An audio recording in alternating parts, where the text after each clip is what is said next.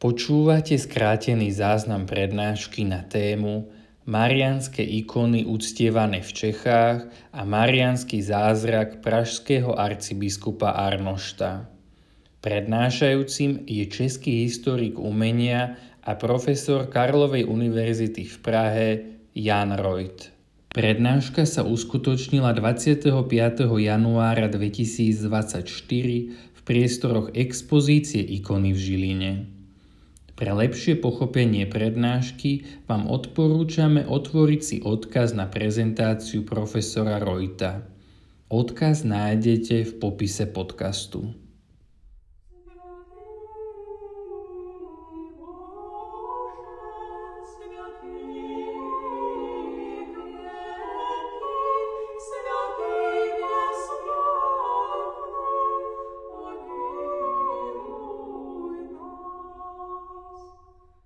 Je mi ctí, že mohu tady se s vámi rozdělit o to, co eh, vlastně činím a dělám a budu se tady věnovat eh, mariánským obrazům východního původu uctívané v Čechách a eh, ukázal bych vám právě jeden takový zázrak s takovým obrazem, jehož, který se přihodil prvnímu pražskému arcibiskupovi, velkému tedy příteli Karla IV. Arnoštovi z Pardubic a to v chrámu Klackém. Když se podíváme do textů eh, a eh, podíváme se, jak vlastně vypadala Pana Maria. V knize Atoské se dovídáme, že, že, že měla světlé vlasy, modré oči, eh, eh, šat prostý. Když se ptali ale svatou Augustina, jak vypadala Pana Maria, tak pravil zcela poctivě, nevím. jo, takže eh, tady vidíme, že skutečně vlastně ty první obrazy, a platí to i obrazu Krista, protože jsme vlastně v době raně křesťanské, kdy nebylo vlastně jasné, smím-li zobrazit panu Marii. Je pana Maria Theotokos, nebo je pouze Christotokos? Je tedy bohorodička nebo pouze matka dítěte? Jo, a e, je, je-li bohorodička, tak můžeme ji malovat. Když vlastně e, e, existuje zákaz, neučiníš sobě obrazu, ale proto vlastně vzniká jeden zázrak vznikají obrazy rukou neutvořené. Tedy jak tedy takzvaný mandilion a cheiropoetos neboli veraikon, že jo, kdy vlastně Kristus se dotkl roušky a na, zjevil, se tam, zjevil se tam jeho portrét, tudíž vznikl obraz rukou neutvořený. A to samé vlastně je s Bohorodičkou. Svatý Lukáš, který eh, tedy eh, je ten maléř boží, tak eh, prý tedy maloval No Marie, tady je, tady je to zobrazeno, eh, jsou s tím zpěty tři obrazy dokonce, že, eh, tak eh, se stalo to, že se mu nedařil tvář zachytit. A bohorodička sama přistoupila k tomu obrazu a zjevila se tam její tvář, tedy vznikl také obraz rukou neotvořený neboli takzvaný svatolukářský obraz. Zajímavé je, že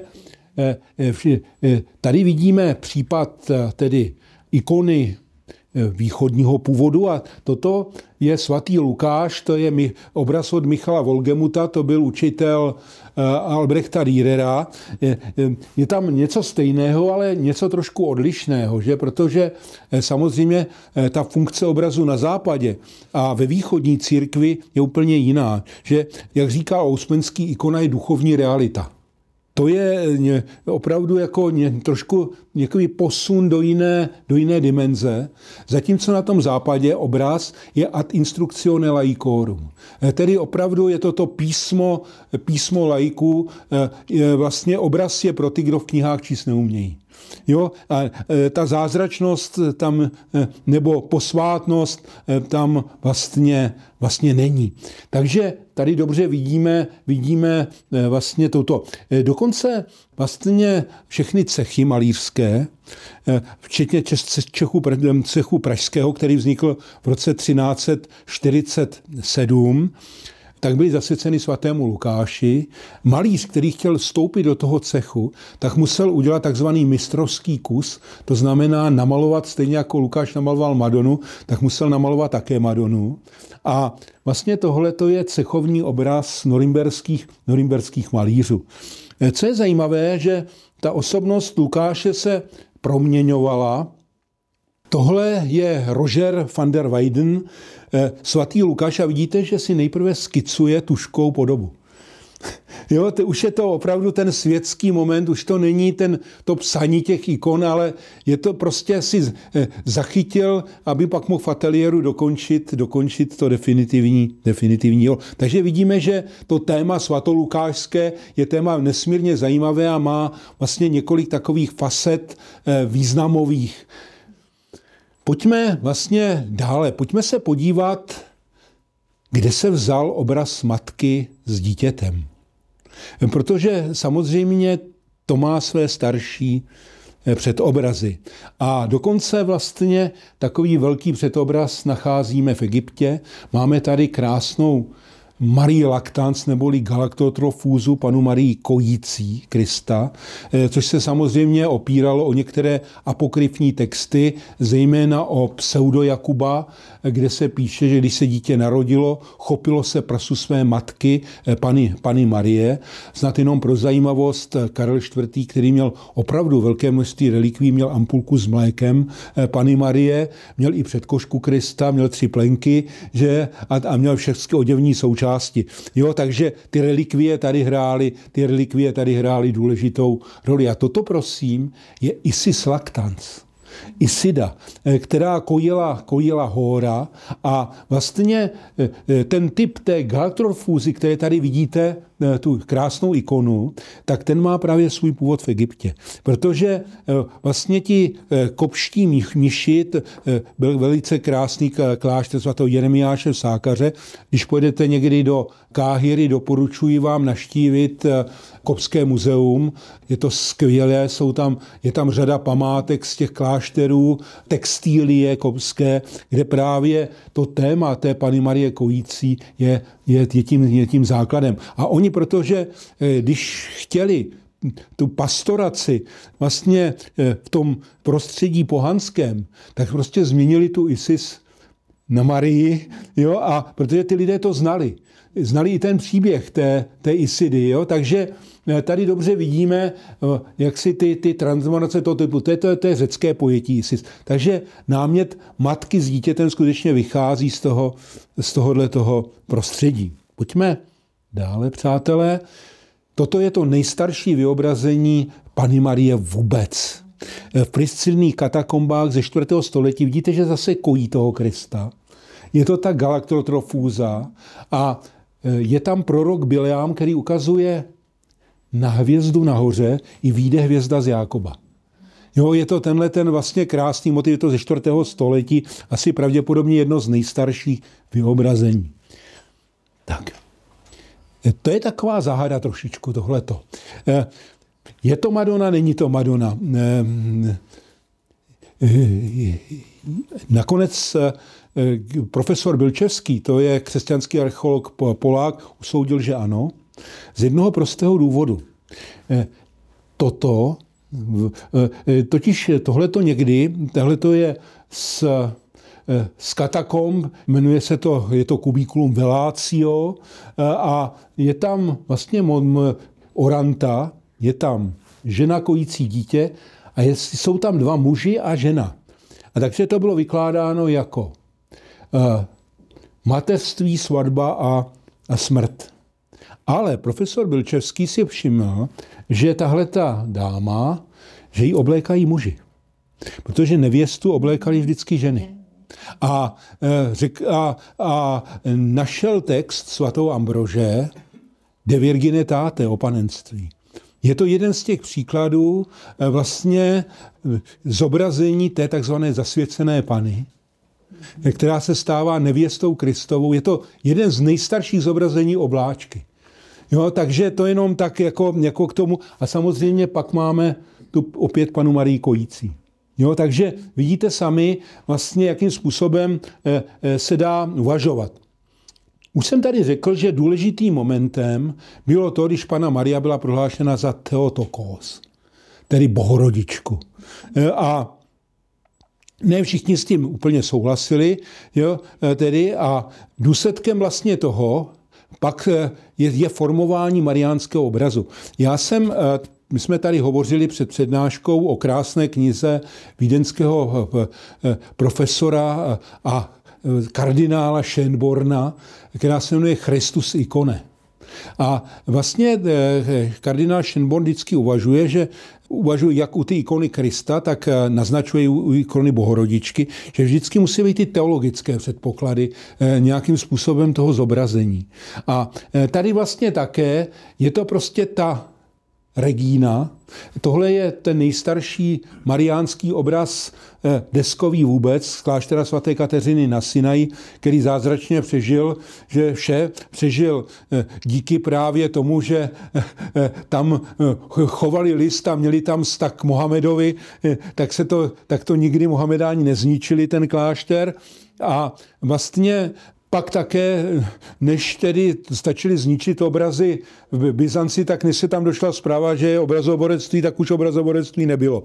No, takže eh, ty ikony přežily a vidíme tam ten, ten nejstarší typ, a to je tedy ta takzvaná Nikopoja. Tohle, prosím, až pojedete do Říma, je Madonna Santa Maria in Trastevere, ten obraz má 2,20 metry. Je to Madonna della Clemenza, je ze, ze 6. 7. století, je to obraz byzantský. Jo, možná pocházející vlastně z následu, od jednoho z následovníků císaře Justiniána. Jo, je to opravdu nádherný, nádherný obraz, kdy z Krista i Marie vyzařuje doxa e majestas. Ty anděle jsou prosvětlení tím božím, božím světlem. Pojďme dále. A tady už se dotkneme jednoho typu, který v Čechách právě máme, a to je typ hodegetrie. Hodos, eh, tedy z vůdkyně na cestách. Eh, tedy ten nejhierarchičtější typ, tedy, tedy bohorodičky, že, eh, který máme, což bylo vlastně paládium Byzance, že ty osudy toho originálu jsou různé, že hovoří se vlastně o tom, vidíte, že dokonce je tam jak Mater Teu, ano, je tam ta, ta, řecká, ta řecká zkratka. Zajímavé je, že třeba ještě Libri Karolíní za Karla Velikého doporučovali, aby tam byly ty texty na těch obrazech. Aby vlastně lidé si nespletli, že tam je zobrazená Venuše. Jo, jo, to je ten důvod, důvod toho textu, který eh, na tom, na tom, na tom obraze je, proto tam je to, to mater teu, že, a vidíte, že tam je to hodegetria, že tam dokonce ten typ je vlastně napsán, jo, takže to je jeden z těch základních typů. Je vždycky otázka, jaký systém převezmeme v tom popisu, protože těch systémů je několik. Já jsem převzal to, co, jak vlastně třídí ty obrazy eh, Nikodim Kondakov, že, eh, což byl profesor Petrohradské univerzity, který uprchl před bolševiky do Prahy, založil seminárium Kondakoviánům, věnoval obrovskou sbírku svých ikon, vlastně nechal v Praze, že a, a tak dále. Jeho žáci eh, pak jako Ainalov a další, to byli slavní byzantologové, když bohužel někteří zase skončili na Sibiři, to je v roce 45 zpět eh, tedy zatkli že a odvezli na Sibir. Takže to, to jenom tak. No. A v Čechách vůbec nejstarší deskový obraz je, je Taumaturga Morávie, neboli Gema Morávie, Pana Maria Svatotomská, Pana Maria Starobrněnská. Eh, ta historie obrazu je legendická. Jde o byzantskou ikonu eh, nebo řecko-byzantskou ikonu z konce 13. století, ale legenda hovoří o tom, že tuhle tu ikonu eh, přivezl tak takhle. Ta ikona má svůj původ v Byzanci.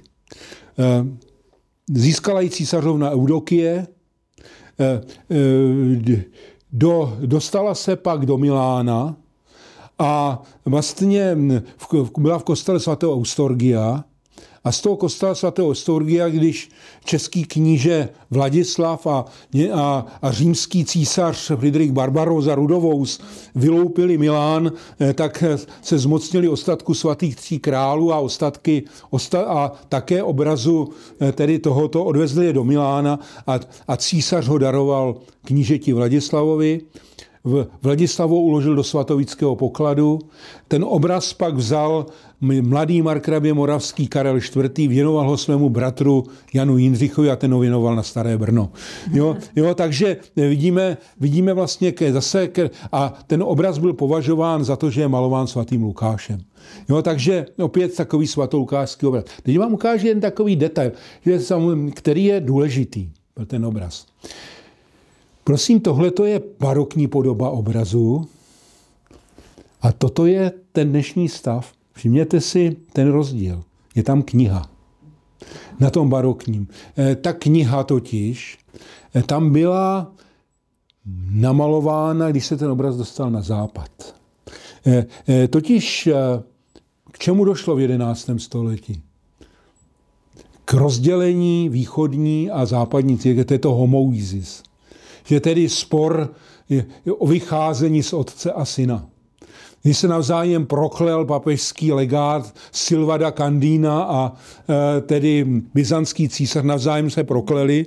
No a e, protože na západě vlastně nechtěli mít úplně ty obrazy těch východních heretiků, tak přemalovávali ten svitek, ten, ten logos, přemalovávali na, na knihu. Jo? A e, když to v 60. letech restaurovali ten obraz, tak odrestaurovali tu knihu, eh, což já považuji za restaurátorský zločin, ale je to asi takový zločin, jako, jako když eh, japonští restaurátoři odrestaurovali ty drapérie na posledním soudu Michelangelově, když některé ty přemalby byly totiž od Michelangela. Jo? A tenkrát odstoupila italská ministrně kultury. jo, to jenom tak, jako, jako když už u toho jsme, u těchto těch. Takže vidíme, že vždycky se okolo těch obrazů uvažovalo, že a, a e, ona má korunku, protože vlastně v Římě byla nadace, e, hraběte Palavičínyho, e, která vlastně z té nadace se kupovaly korunky na oficiální korunovace. Jo, je několik obrazů, které jsou oficiálně korunovány těmi korunkami získaný z té nadace eh, hraběte Palavičínyho. A jedna z nich byla taumaturga, taumaturga Morávie. Ta byla oficiálně korunována, proto má tedy, proto má tedy tu korunku. Je. Takže eh, toto je tedy eh, ten dnešní vzhled toho, tohoto obrazu po té, po té restaurátorské, po té restaurátorské stránce. Eh, samozřejmě, jak si vždycky je, a to jsme se tady bavili, vždycky je ten problém toho typu a toponyma, že tedy u, u, u ikon, které, u ikon, které máme. Zajímavé, zajímavé jsou pak ty legendy, které to provázejí, že ten obrácená hodegetry je takzvaná dexiokratúza, že kde, tam, kde, ten, kde je zrcadlově obrácená, nebo také keramidon někdy nazývaná, že tedy, protože prý to vzniklo tím, že když svatý Lukáš namaloval obraz, tak ho takhle opřel o stěnu a on se otisk obráceně. Jo, takže eh, to má takový jako opět ten zázračný důvod. A samozřejmě vždycky eh, součástí jsou ty krásné tři spiky, je, eh, na, na které poukazuje Jan Damascenský, že Pana Maria byla panou před porodem, při porodu i po porodu. A co je zajímavé, že na západě někdy nepochopili a uvidíme to pak na některých, co znamená tohleto gesto. Na západě z toho byli tak nervózní, že tam třeba dali jablko na tu ruku, jo? protože nepochopili, že to je gesto přímluvy. Že se vlastně Pana Maria přimlouvá u Ježíše Krista, tedy za, za lidstvo. Jo, je tam tenhle ten krásný moment té, té základní přímluvy.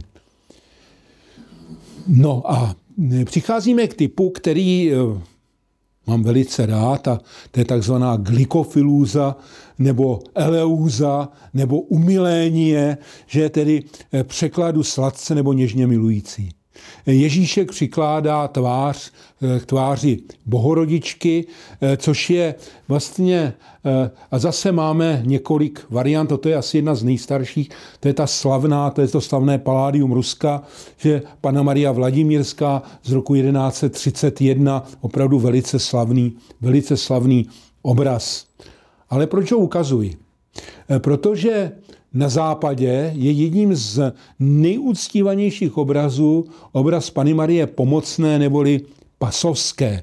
Eh, má takovou zajímavou historii a vidíte, že jasně vychází tedy z toho byzantského typu té glykofilúzy. Eh, dokonce ten obraz Pany Marie Pomocné, eh, já jsem napsal takovou knihu o obrazu a kultu v Čechách, eh, byla to moje habilitační práce v 17. a 18. století, kde na základě archivních dokladů pozůstalostí jsem došel k tomu, že je to vlastně nejčastější obraz. Má to svoji logiku. Maria Hilf, Maria pomoc tedy vzývání pomoci Pany Marie. Ten kult se šíří hlavně v době morů, ale také v době tureckých válek. Jo, já jsem kdysi napsal takový článek, který se jmenoval Maria jako generalissima. Jo, protože skutečně jaksi hm, a odvozoval jsem to od válečné úlohy Pany Marie, bitvě u Lepanta, že bitvě na Bílé hoře a, a, tak, a tak dále. A e, vidíte sami, že to krásně odpovídá, že vlastně ta jednota toho západního eh, a, a východního je tady. Co je vlastně pozoruhodné, že ten Kranochův originál není na Maria Hilfeberku Pasová, ale je v Ingolštatu, v jezuitském kostele. Ta kopie na Maria Hilfeberku v Pasově má větší kultovní sílu a hodnotu než, než, ten, než, než, ten, než ten originál toho obrazu. To je právě ta, ta zvláštnost toho. Eh, eh, samozřejmě jsou ty zázraky, které se s tím dějí. Eh, doporučuji ještě jednu knihu a to je kniha Hanse Beltinga eh, Bild und Kult, obraz a kult, kde má jednu hezkou kapitolu. Eh, a ta kapitola se jmenuje Moc obrazu a bezmoc teologů. jo, protože to samozřejmě souvisí s obrazoborectvím a, a s oficiálním schvalováním různých zázraků. A když jsem právě v té knize obrazu a kult napsal kapitolu o institucionalizaci zázraků. Na to, protože na všecko v naší svaté svaté obecné církvi katolické jsou předpisy, zvláště v Římě. Jo, e, všecko musí být zdokumentováno, všecko musí být odsouhlaseno patřičnými kongregacemi a tak dále. A řeknu vám, že někdy to trvalo třeba 20 let, než takový zázrak byl, jo, protože e, v Římě hold to trošku déle trvá, tam se nepracuje s časností, ale věčností. No a teď se zastavme u zvláštního to je spíše toponymum, nebo, nebo e, někteří to považují za typ takzvaná pelagonetéza, pelagonetíza, neboli vzigráně moloděnca, spínající se dítě. E, to je téma, které vlastně rezonuje tady to je ze Sinaje, bohorodička. Vidíme, že někdy pak se ten Ježíšek drží za nohu a ukazuje chodidlo, bude potkáno hřebem, ale zase hm, tamto nahoře, co vidíte, to je diptych z Karlsruhe od mistra e, Vyšebrodského oltáře. A mistr Vyšebrodského oltáře je umělec, eh, který vychází hodně z italského prostředí. A víte, že vlastně v Itálii je to tam ta zvláštní skupina těch takzvaných eh, řecko-italských nebo krécko-italských ikon. A eh, ta znalost vlastně byla veliká. Vidíte, že tohle je Madonna z Benátek, ta je byzantská. A tohle to je mistr Vyšebrodského oltáře. Jak skutečně na tom západě eh, přijímali a transformovali teda ty východní typy, hm, tedy těch ikon a dávali tomu, dávali tomu tedy už ten západní, západní charakter. Tady jenom ukazuji, že vlastně máme třeba Simone Martini, eh, tam je zase eh, ta, ta glikofilúza, že ty diptychy, ty stybly takhle maličkaté, ty většinou sloužily k osobní zbožnosti, když cestovali duchovní, že dokonce byly, byly takhle veliké diptychy. Madonka z Bosnu je takhle veliká. Když měli takzvané trák altáry, to, což byly takové kamenné desky, když třeba duchovní jel někam a nebyl tam kostel, tak, tak v tom rámu byly relikvie. Tak on na to mohl sloužit mši svatou. Měl malý kalich, malou, no, odsloužil na tom, odsloužil na tom mši, mši svatou. Tak. No a tady ještě jednou zopakuju, to je prosím ten bavit. To je ta nejstarší, to nejstarší vyobrazení. Eh, samozřejmě já jsem měl tu příležitost psát do Marien Lexikonu eh, heslo Černé Madony. Eh, to je další taková věc, ten, co to je ten tmavý inkarnát, Madon. Je na to buď legendické zdůvodnění, nebo čistě praktické. To legendické zní, že když jak si, že, že svatý Lukáš maloval Matku Boží na dřevěné desce z ebenového dřeva, tudíž je tmavá. Logicky nejstarší zobrazení pochází z prostředí kopských klášterů. Tam jsou ty dámy tmavé. Jo, takže, nebo z Etiopie. Jo, prostě ty dámy jsou tmavé, tak je to logika. Eh, ovšem ta tmavá barva může být způsobena také tím, že ten obraz byl začouzený od svíček a pak už dělali kopie eh, tedy eh, z těch začouzených, začouzených, začouzených obrazů. Ale protože na západě to ne všichni dobře chápali, tak já vám za chvilku ukážu obraz Madony Březnické, kde aby vysvětlili ten tmavý inkarnát, tak je tam latinský nápis – Nigrasum set formosa fili Jeruzalém. Černá jsem a předspůvabná dcera Sionská, eh, kde vlastně navozuje na to to, že vlastně ta dívka za trest byla poslána pást stáda a eh, hebrejky se, jak si na to, že mají, tm, že mají světlou pleť. Jo, takže černá jsem a předspůvabná dcera Sionská. Zároveň to vlastně naráží také na původ Marína jména Miriam, Mir, milovaná od Jáhve, že eh, v té starší literatuře se objevuje spíše poukaz, že pana Maria, to jméno Maria je Stella Maris, zvězda mořská. Jo, tedy to je ten svátek jména, jména Pany Marie. Že? Tak pojďme dále. Eh, když už jsme u toho tématu kojící Pany Marie, tak nejslavnějším obrazem, jedním z nejslavnějších obrazů v Čechách je Pana Maria Klatoská. Pana Maria Klatoská je kopie tohoto obrazu z Validy Vegeco v Itálii, což je klasický byzantizující typ, eh, tedy Maria lactans galactotrofuzy a eh, dole je nápis in gremio matris sede sapientia patris. Moudrost otcova, moudrost eh, boží spočívá v klíně matky. Moudrost otcova spočívá v klíně matky. A toto, prosím, je ten klatovský obraz. To je ten obraz s tím zázrakem. Víte, že ten obraz krvácí. Eh, eh, dokonce byl činěn, ten obraz totiž přivezl jakýsi Ital do Klatov oženil se a ta rodina neměla peníze a chtěla ten obraz prodat. A předvečer toho prodeje náhle si všimli, že z čela začala téct krev.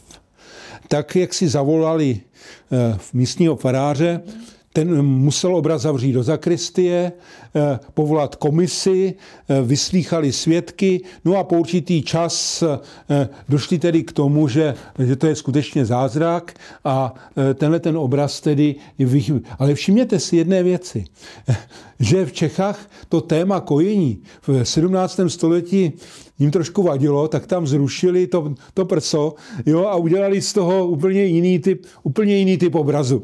Tomhle byli zejména jezuité, například na Karlově mostě měla stát sousoší svatého Bernarda Sklervo s takzvaným Lactatio Sancti Bernardi. Pana Maria kojí svatého Bernarda. Jo, to je, tomu se dostalo jako jedinému svědci, že ho přímo kojila pana Maria.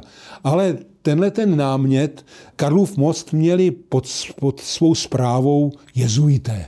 Jo, a tovaristvo Ježíšovo bylo vždycky takové velice přísné, tak řekli, ale Přátelé, to v žádném případě. Eh, tomu by se lidé smáli a není to pastoračně zrovna pozbudivé. Jo, takže eh, k tomu je takovéhle vyjádření, vyjádření eh, slavného jezuity Petra Canisia. Jo, tak to jenom tak, abychom viděli, co do toho proniká a v těch klatovech si všimněte, že jsou tam i písmenka A, V, že jsou, má to různé jako významy mariánské a tak dále. Je to hodně slavný obraz. Tenhle ten obraz uctívala rodina Valčtejnů, Až budete někdy v Praze, tak je ten obraz na Valčtenském paláci a jeho velkým ctitelem byl velmistr eh, eh, řádu křížovníků s červenou hvězdou arcibiskup pražský Jan Bedřich z Valčtejna. Jo, takže ten také vydal ten dekret, že smí ten obraz být uctívat. Vidíte tedy eh, vlastně v těch jemných nuancích to, jak, jakým způsobem ty byzantské obrazy pronikají do toho prostředí. Ano? Tak tady jenom ještě si připomeňme Orantu, a máme tady krásnou ikonu znamení, že Périte Uranus obsáhlejší než nebesa. Že jo, Pana Maria je obsáhlejší než nebesa. Krásný to typ. No, toto je jedna z těch nejstarších. No a já mám rád tenhle ten typ přímluvkyně, to je dokonce od Teofana Řeka, že nádherná deuméne s gestem přímluvy a tady u něho se zastavíme. Eh, tady jenom chci ukázat, jak v českém prostředí došlo k transformaci toho byzantského typu obrazu. V Itálii už se tak dělo dříve. Samozřejmě Itálie je tou zemí, tedy zaslíbenou, kde už vlastně v těch 80. letech už je odklon od, toho, od těch hierarchizujících byzantských typů. A v podstatě v Čechách prvním takovým obrazem je tato Madonna. Madonna Mostecká. Vidíte, že porád je Pana Máma Forium. Má Ježíšek kolobion. Ale co v ruce drží? Nikoli logos, ale ptáčka. Jo, to je už to je ten nový motiv, který do toho vlastně proniká. Tím ptáčkem je stehlík, protože podle legendy, když Kristus kráčel na Kalvárii, tak přiletěl stehlík, vytrhl trn z Kristovy trnové koruny, kápla mu krev na hlavičku, proto má tu červenou hlavičku. Jo, a, nebo Italové mají takový ještě elegantnější vysvětlení tohohle toho námětu, nebo no, no ne elegantnější, ale, ale to, že je to chyba.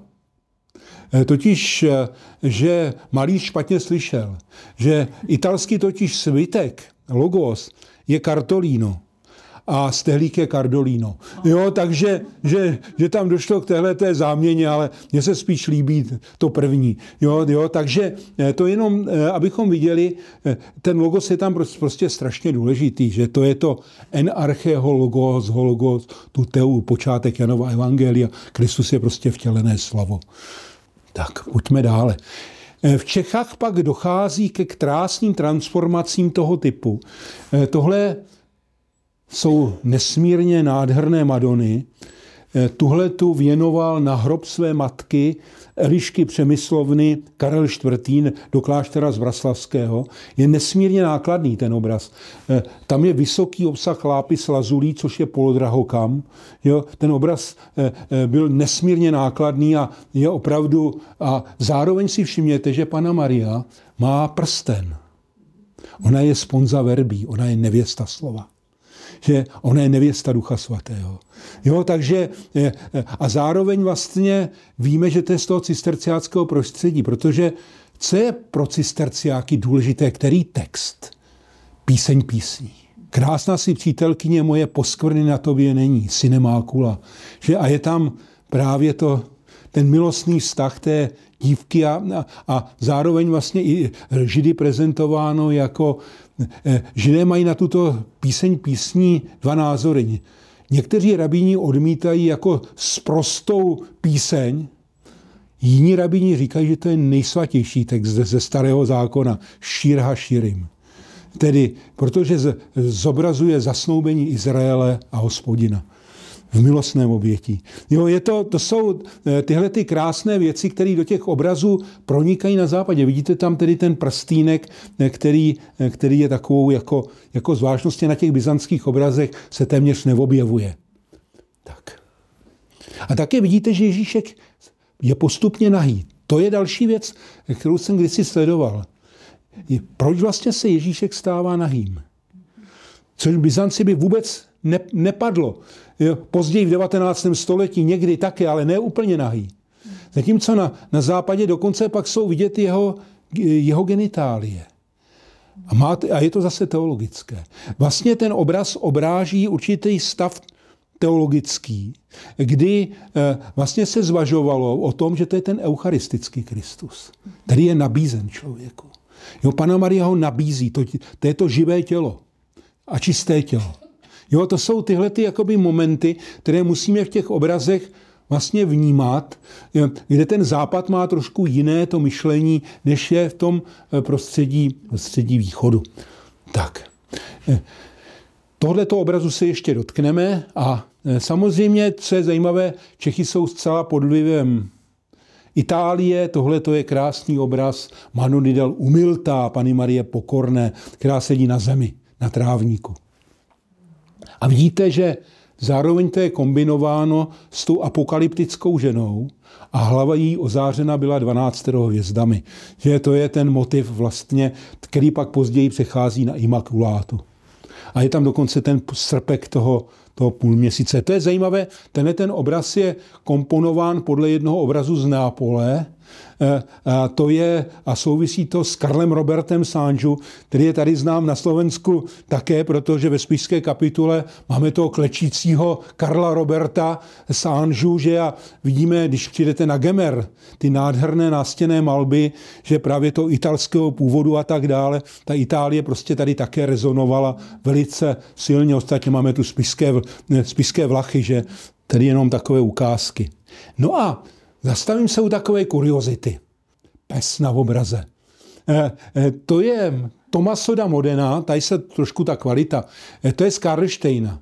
Jednak tady se trošku to připodobním, je to Madonna, kdy Ježíšek má na krku korál, Pana Maria má prstýnek a drží bílého psa.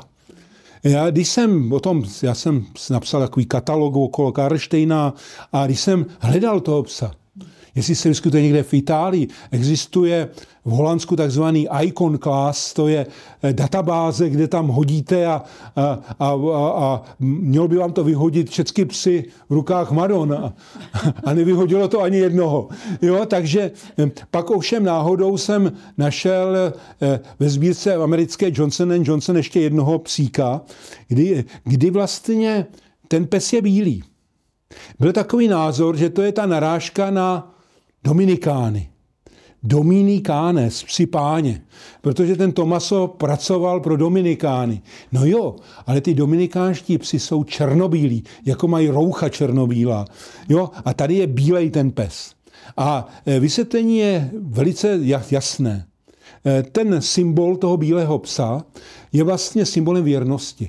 Když se podíváme na náhrobky, třeba v Saint-Denis, tak pod nohami panovníků jsou lvy pod nohami žena biskupu jsou psy. Pes je symbolem věrnosti. V tomto případě ten, ten pes symbolizuje věrnost církve a Krista. Vztah, věrný vztah církve a Krista. A zároveň zasnoubení těchto dvou. A teď se dotkneme tohoto toho typu obrazu. To je obraz Madony Araceli, kterou přivezl Karel IV. z Itálie. My si za chvilku ukážeme ještě další věci. Vidíte, že ten obraz má rám? A vlastně ty rámy, eh, to jsou ty žitie jo, eh, na byzantských ikonách, eh, které byly vlastně převzaty do, do těch západních typů obrazů v Čechách. Vidíte, že vlastně jsou tam samé pany, protože pana Maria je královnou panen, je Virgo inter virgines, pana mezi panami, a vlastně všimněte si jedné věci, a my si to za chvíličku ukážeme. Toto jsou ty tři kopie, které přivezl Karel IV. z Itálie, protože on, když tam jel na korunovační cestu 1355, tak mohl v Římě strávit Slíbil to papeži, protože papež se bál, aby se nezmocnil Říma, jo, protože tam měl z 20 tisíc jezdci. Jo, a e, vlastně, že v tom Římě smí pobít pouze dva dní. Tak jeden den chodil po římských kostelích, máme ten itinerár, co naštívil, a naštívil také jeden důležitý kostel v Římě. A to je kostel Santa Maria Araceli. Ten je na kapitolu, ne, ne na kapitolu, ten je na kapitolu, a je, je, je na jednom důležitém místě. A e, na tom místě prý Tiburtinská Sibyla zjevila císařovi Augustovi, že se narodí mocnější vládce, než je on mu panu slunci oděnou. Jo, takže to je ten oltář nebes. Jo, to je vedle blízko chrámu Jova Kapitolského. Jo, takže e, a tam Karel ten kostel naštívil a pořídil si tam tenhle ten obraz, ale to je on, to je ten originál. Ale všimněte si těch krvavých slz na tom. Eh, na všech těch kopích Karel totiž získal jednu cenou relikví a to bylo peplum cruentatum. Roucho zbrocené krví Pany Marie, když stála pod křížem. Eh, k tomu je hezký text eh, právě to je takzvaný rozhovor svatého Anzelma s panou Marií, to je apokryfní text a píše se tam ve staročeštině, když pana Maria pod křížem běše, krvavé růcho na sobě měše. Eh, je to zdůraznění Marína kompásia. Pana Maria je spolutrpitelkou. Jo, a tuhle tu relikví získal Karel IV. Nechal pro ní pořídit krásný eh, džbán s z křišťálu horského a e, dokonce pak daroval určité částečky do různých obrazů. Takže v Čechách tohle ten obraz jakoby rezonuje, ten krvavý obraz. E, tady jenom ukázka, e, to je Madonna z kostela svatého Alexia, to je další varianta toho obrazu. Ale ta má ještě svůj prototyp. A to je prototyp Madony Avokáty z Madonna del Rosario ze San Sisto v Římě, kde vidíte vlastně je ze 6. století. Ale všimněte si jedné věci, že to není ta přímluvkyně, protože když se podíváme na Dezis, tak Pana Maria je obrácená, zleva doprava. Jo, to je, jo, to, a jo, tenhle ten je starší, tenhle ten typ, než ten, než, než, než, než té Dezis. A e, tohle je opravdu ten nejstarší typ, tedy toho obrazu z 6. století. Proč to povídám? To je Madonna Aračelí, tedy 11. 12. století. Tohle to jsou varianty toho obrazu. Eh, s takovým medailonkem a s tou čelenkou. Eh, takže má různé varianty. Ten obraz ze svatého Alessia je důležitý proto, protože v kostele svatého Alessia Bonifácia pobýval svatý Vojtěch, eh, tedy, jo, po, když, byl, když byl v Římě. A Tady máme celé ty řady těch obrazů. Tohle to je Virginie de Grota Pinta, eh, zase 1150, jo, Salvatore San Lorenzo in Damaso. Zase to je tenhle ten, tenhle ten, tenhle ten typus. Vidíme, že skutečně byl velice oblíbený v Itálii, velice populární. Proč to povídám? Tohle to je Stivoli, obraz. Tohle to je svatého Rombouta z Mechlen a tohle to znáte. Eh, to je Trnavská. A ta, ta trnaská, protože má ten křížek, tak odpovídá těm českým prototypům. Není sice krvavá, ale má tam ten křížek. Jo, má tam ten, má tam ten křížek. Jo, takže ta slavná Trnavská tedy, která má krásnou historii, že souvislost s Turky a dalšími, eh, jako, jako jedna z vlastně z, z takových taumat a morus, taumaturk, taumaturk vlastně slovenská, že eh, a dokonce myslím, že to pozadí může navazovat eh, na, na to středověké pozadí, vlastně ano, Tady vidíme pak, to je slavná Hagios, to je slavná přímluvkyně z Freisingu, také ví, ví ikona východního půdu. Tady už jsou to ty samostatné ikony jako přímluvkyně. No a dostáváme se k Paklovu při svatoj Bogorodici, eh, eh, tedy zázraku v Blachernách, kde když obléhali Tataři Konstantinopol, tak se vlastně snesl, že ten šátek, ten eh, závoj, to peplum Pany Marie. A vlastně vznikl tak, je tam ten Roman Melodopěvec, že podle něhož hymnu to, hymnu to je a pojďme dále. No a z toho se na západě vyvíjí typ, Němci tomu říkají Schutzmantel Madonna nebo Schutzmantel Maria, Pana Maria s ochranným pláštěm. Jo, tedy Pana Maria ochranitelka. Jo, ty typy Pany Marie ochranitelky, eh, zejména to byl typ oblíbený za moru. Protože ona tím šatem skrývá věřící, na který Bůh se sílá eh, šípy morové, morové rány. Zase vidíme tu vazbu východu, východu, východu, západu. Pojďme dále, přátelé. Madonna, to je i v sochách eh, krásná Madonna ochranitelka. A tohle to jsou takový originální. Eh, to je takzvaná Schreien Madonna. Eh, to se takhle otevře a je tam nejsvětější trojice. To jsou, tak, to jsou, to jsou ty, tyhle ty Madony jsou z Ordenslandu, tedy z řádu německých rytířů jména, jména Pany Marie. Tohle si brali němečtí rytíři do pole. Je to bylo to jako oltář, takhle ji rozevřeli a byl tam tenhle ten těch Schrein Madon eh, je, je takové, je, to, jsou, to jsou tyhle ty typy těch skříňových, těch skříňových Madon. Tak.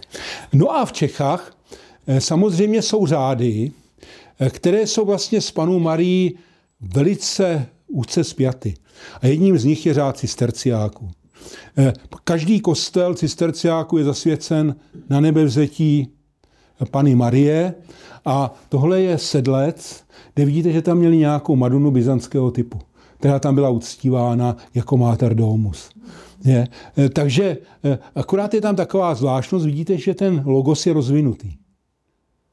Tohle je zase z kláštera Ostrov Udavle. Jasně to vychází z toho, z té glikofilúzy. Jo, tedy to je další z těch byzantizujících, byzantizujících v Oseckém, eh, eh, tam to je tedy ostrovský žaltář. No a prosím, tohle to je ta Madonna Březnická, kopie nějaké byzantské Madony z Roudnice. V Roudnici nad Labem, já jsem totiž z rodák z Roudnice nad Labem, eh, kde jako byl klášter Augustiniánů kanovníků a tam Jan IV. z Dražic přivezl z Itálie některé obrazy a tak dále. A jeden z nich byl zřejmě tahle ta Madonna byzantského původu. A tam vidíte ten latinský nápis Nigra sum set formosa fili Jeruzalém.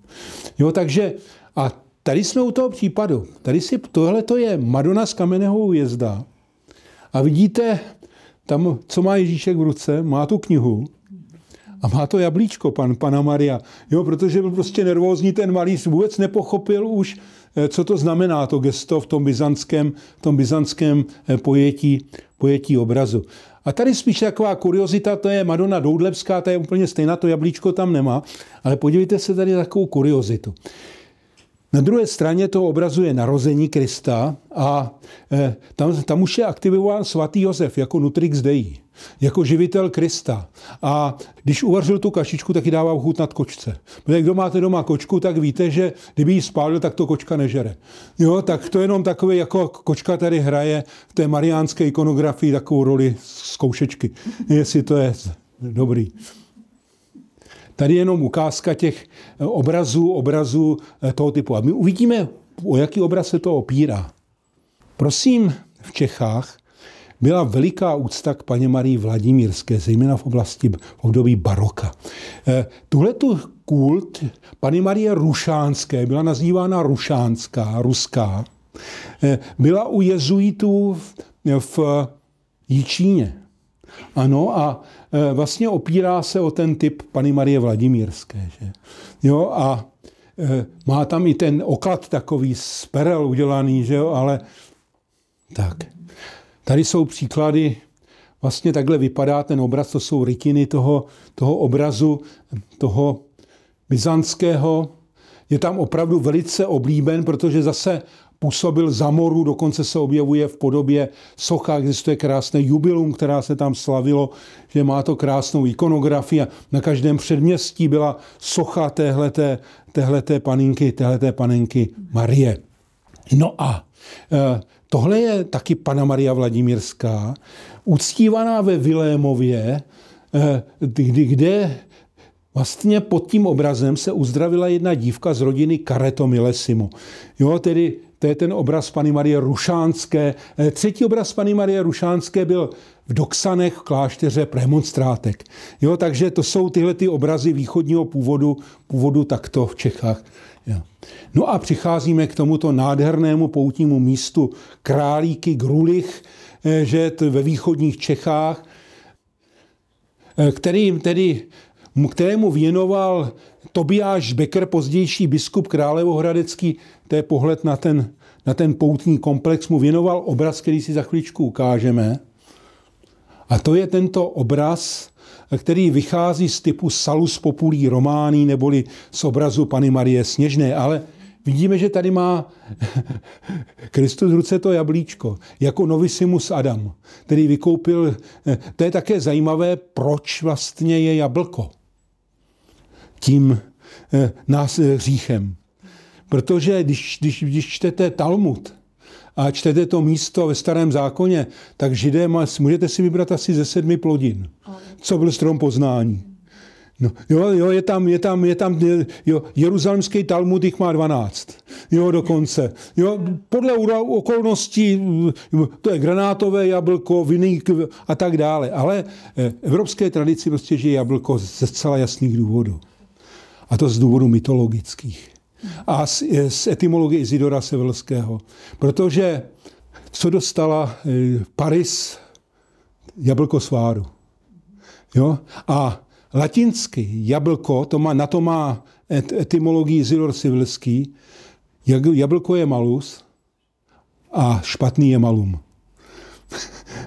jo, takže to jablko sváru, kdo to byl tam Malis? Paris, Paris, Paris, Paris, to byl princ, vlastně, který, to je to, vlastně jak se měl rozhodovat, jestli to dá ty nejchytřejší, nejkrásnější, jo, nakonec se rozhodl pro tu nejkrásnější, že, což se mu stalo osudným, stalo se to troje osudným, že, protože to je to jablko sváru, který vlastně zapříčinilo pád troje, ale také vznik Říma.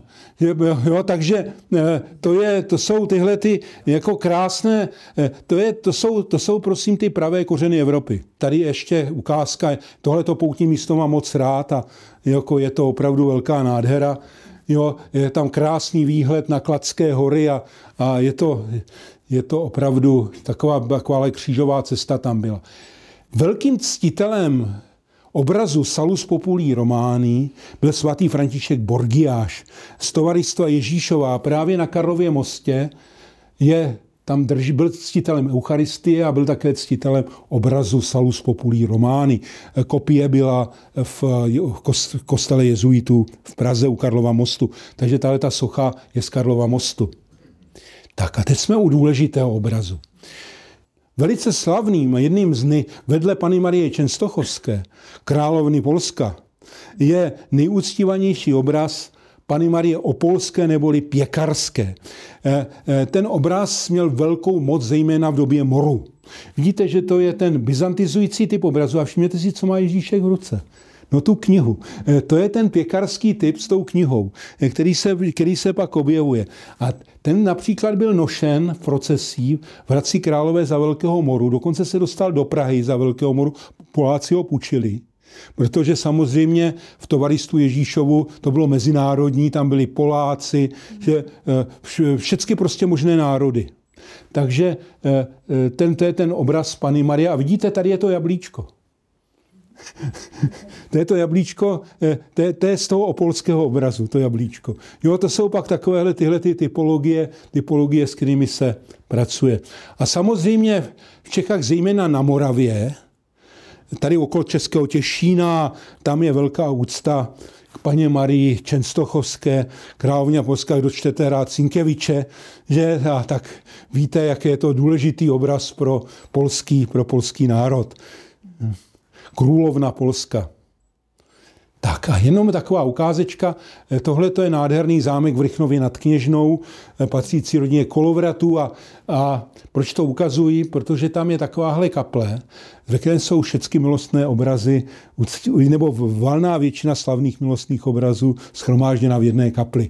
Jo, je tam Pana Maria Brněnská, Salus Populí Romány, že všechny ty byzantské známé ikony ikony tam jsou, tohle to je ten Salus Populí Romány a tam vidíte všechny ty taumaturgy a jich tam opravdu desítky. Varcká, jo. je tam dokonce šaštinská pěta. No, tady je vidíte všechny ty, všechny ty taumaturgy, uctívané. Co totiž je v Čechách zvykem, a to opravdu není ani v Bavorsku, ani nikde, ani v rakouských zemích, byly malované mariánské atlasy na stěnách poutních míst, takzvaná mariánská geografie opírající se o spis jezuity Gumpenberga Atlas Marianus. A e, vlastně, až půjdete někdy na Svatou horu, třeba u Příbramy, tak tam je takový mariánský atlas. Na Bílé hoře je mariánský atlas, v Římově je mariánský, mariánský atlas. A nejrozsáhlejší byl na 44 zastaveních z Prahy do Staré Boleslavy k Paládiu, země České k Paládiu Staroboleslavskému.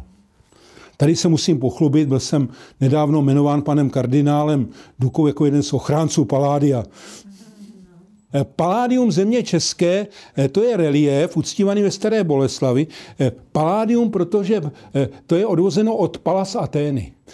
Palas Aténa je ochránkyně Atén a Paládiem tohle ten relief nazval Adam Michnas Otradovic, když bylo vezeno, eh, protože to paládium, eh, existuje taková hezká studie jedné francouzsky, paní Marie Izabely Ducreux, profesorky ze Sorbony, politický rozměr pouti do Staré Boleslavy kde vlastně to paládium bylo několikrát zajato. Dvakrát Švédy, jednou Sasy a když se vezlo přes Jindřichův Hradec, tak ho nazval Adam Ignác Okradovic Paládiem, protože měl vzdělání u jezuitů a e, e, věděl, co to je Palasaténa. Jo, takže to je taková transformace, taková transformace Palasatény. Pojď, pojďme dále. E, tady vidíme, že tam, je jich tam opravdu hodně těch obrazů. No, to, a, a nahoře jsou významní mariánští ctitele, včetně svatého Ignáce z Loyoli. Tady jenom ukázka. No a teď jsme u té krásy. E, právě někdy kolem roku 1380 vítězí tomu, čemu říkáme krásný styl, šéne styl, že tedy styl krásných Madon. Že e, dokonce, jak si byli i pak kritici na to, byl takový jeden kritik, který se jmenoval Jan Milý z Kroměříže a, a, a, a druhý tedy eh, pak i mistr Jan Hus, ale mistr Jan Hus byl celkem opatrný, eh, kdy říkají, že ty pany jsou tak krásné, že žádostivost tu mužů zbuzují. Eh, jo, tedy jo, takže proto vlastně oni pak ty obrazy ničili pro tu formální krásu. Jo, že tedy, jo, ale tady je důležité, že ten obraz Madony Roudnické, mistra Třebonského oltáře, byl ostatkový. Tady byla agrafa, a v té agrafě bylo to peplum cruentatum. Pod tímhletím obrazem totiž eh, byl zázračně zachráněn eh, Jan Zinštejna, že tedy, když měl mor, eh, byl nemocný morem, tak se modlil k tomu obrazu a, a byl zázračně zachráněn, takže to je opravdu jako krásný obraz. A to je Madony Svatovická. Teď vám ukážu rychle jedno takový sled v Čechách a to jedině v, Ita, v Itálii, a nechci vyzvedovat, to, eh, jo, to ne, není nějak nacionalisticky podbarveno, ale je dochováno nejméně deset takzvaných devocionálních kopií Madony Roudnické a Madony Svatovické, svědčící o tom, jak, jak, jak to byly silně uctívané obrazy. Tady vidíte, to je ta Madonna Svatovická, kterou také objednal Jan Zinštejna, který je zobrazen zde, pražský arcibiskup. Mimochodem, bavili jsme se tady, je tady na té ikoně naštívení Pany Marie, on napsal takové pojednání o naštívení Pany Marie, eh, studoval kodex Jenčten, mimochodem teď jsem oponentem práce nového biskupa v Čechách v Litoměřicích, Stanislava Přibyla, to je můj doktorant na Katolické teologické fakultě. A eh, ten se věnoval svátku naštívení a tam šlo vlastně o to, co si povídala nemluvňata v prenatálním stádiu, tedy, tedy svaté Alžběty a, a Pany Marie, protože my víme, že podle těch Jenštejnových textů Jan Křtitel poznal, že to je pravý ducha, poklekl a modlil se k němu. Dokonce, dokonce napsal jakou modlitbu. To ale rozuřilo Vojtěcha Raňků z Ježova, eh, což byl eh, stoupenec pařížské Sorbony a stoupenec nominalismu a řekl, že takovéto věci ne, napsal na to drtivý posudek, ale neuspěl. V Římě to vzali a máme, Jenštejn prosadil svátek naštívení Pany Marie. A tohle to je tedy oblíbená Madonna Jana, Jana z Jenštejna. Jo, to byl velký mariánský ctitel, opravdu veliký. A vidíte, tady jsou ty devoční kopie. Vidíte, že ten obraz je vlastně podobný. Vidíte to, jo? To jsou všecko podle jednoho obrazu. A podle Roudnického pak zase taky vzniká Vyšebrodský, Budějovický, Vratislavský, z Minorického kláštera, Třebonský, Jindřichohradecký a Svatoštěpánský. Od jednoho obrazu prostě jsou, je tolik devočních kopií svědčící o té, o, té, o té úctě tedy k tomu obrazu. A pojďme, vidíte, to jsou porád podle toho, no, obrazu. A na závěr tedy té mé přednášky pár slov o tomto zázraku. Toto je obraz Madony Klacké Arnošta z Pardubic. On je v Berlíně, původně byl v Klacku. Eh, Klacko bylo integrální součástí zemí koruny české. Ještě v roce 1945, kdy Československá republika ztratila podkarpatskou Rus, Eh, tak eh, někteří eh, politici žádali prezidenta Beneše, aby jsme za to dostali to klacko.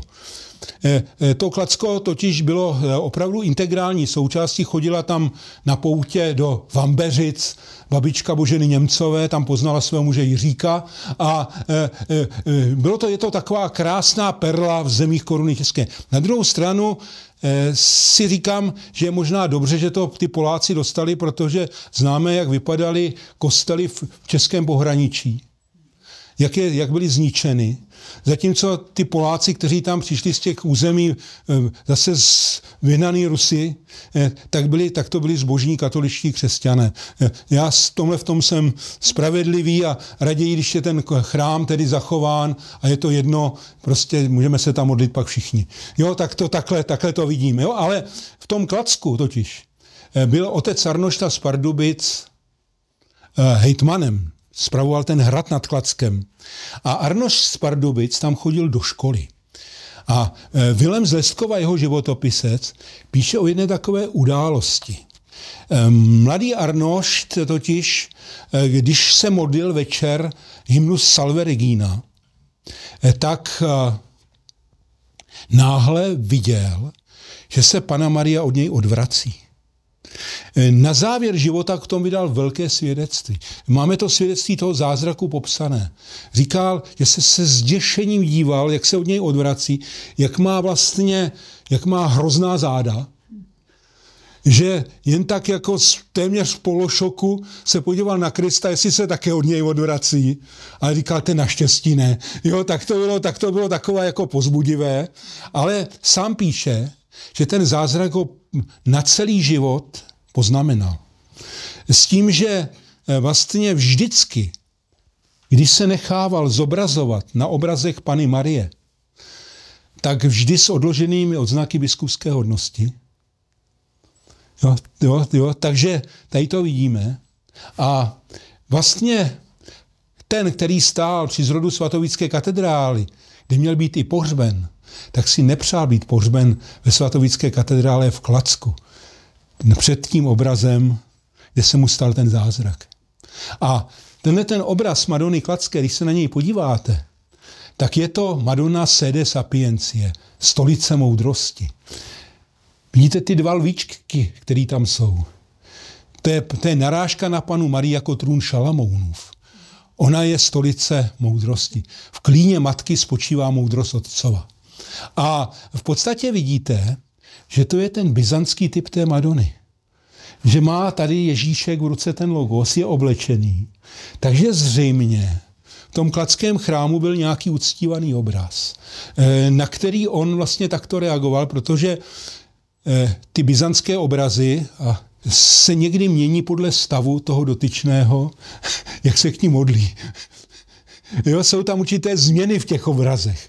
Jo, to je, a takže to, co se stalo Arnoštovi z Pardubic, a on se vlastně nechal pohřbít v tom kladském chrámu před tím obrazem. Jo? Takže, a tohle ten obraz pak nechal namalovat.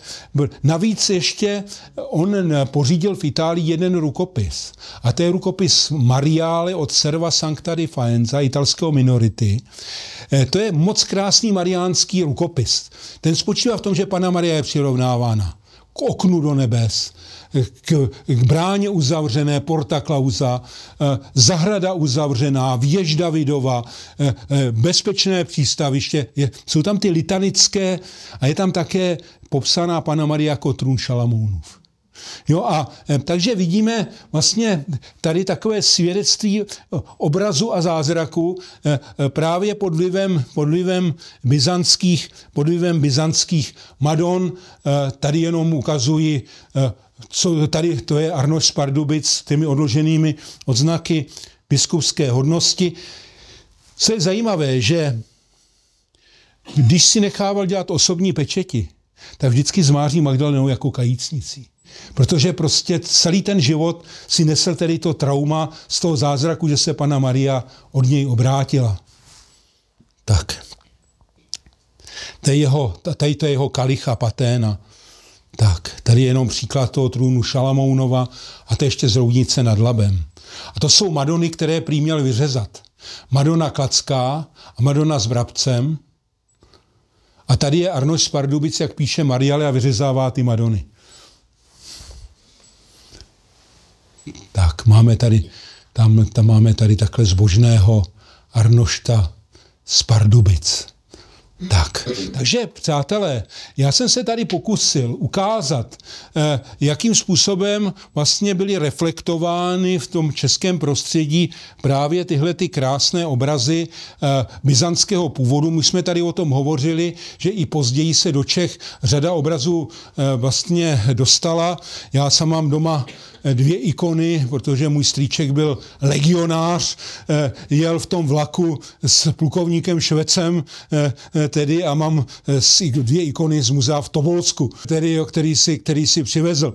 Takže do Čech se skutečně dostávaly pak ještě ikony a to jistě na Slovensko také tímhletím, tímhletím způsobem, že tedy z Ruska a, a pak s emigranty, kteří sem vlastně přicházeli a jedním z těch velkých emigrantů byl právě Pavel Nikodimovič Kondakov, velký to byzantolog, že a autor krásné knihy Bogo, Ikonografia Bogomátěry. Takže děkuji vám za pozornost a rád odpovím na vaše případné dotazy.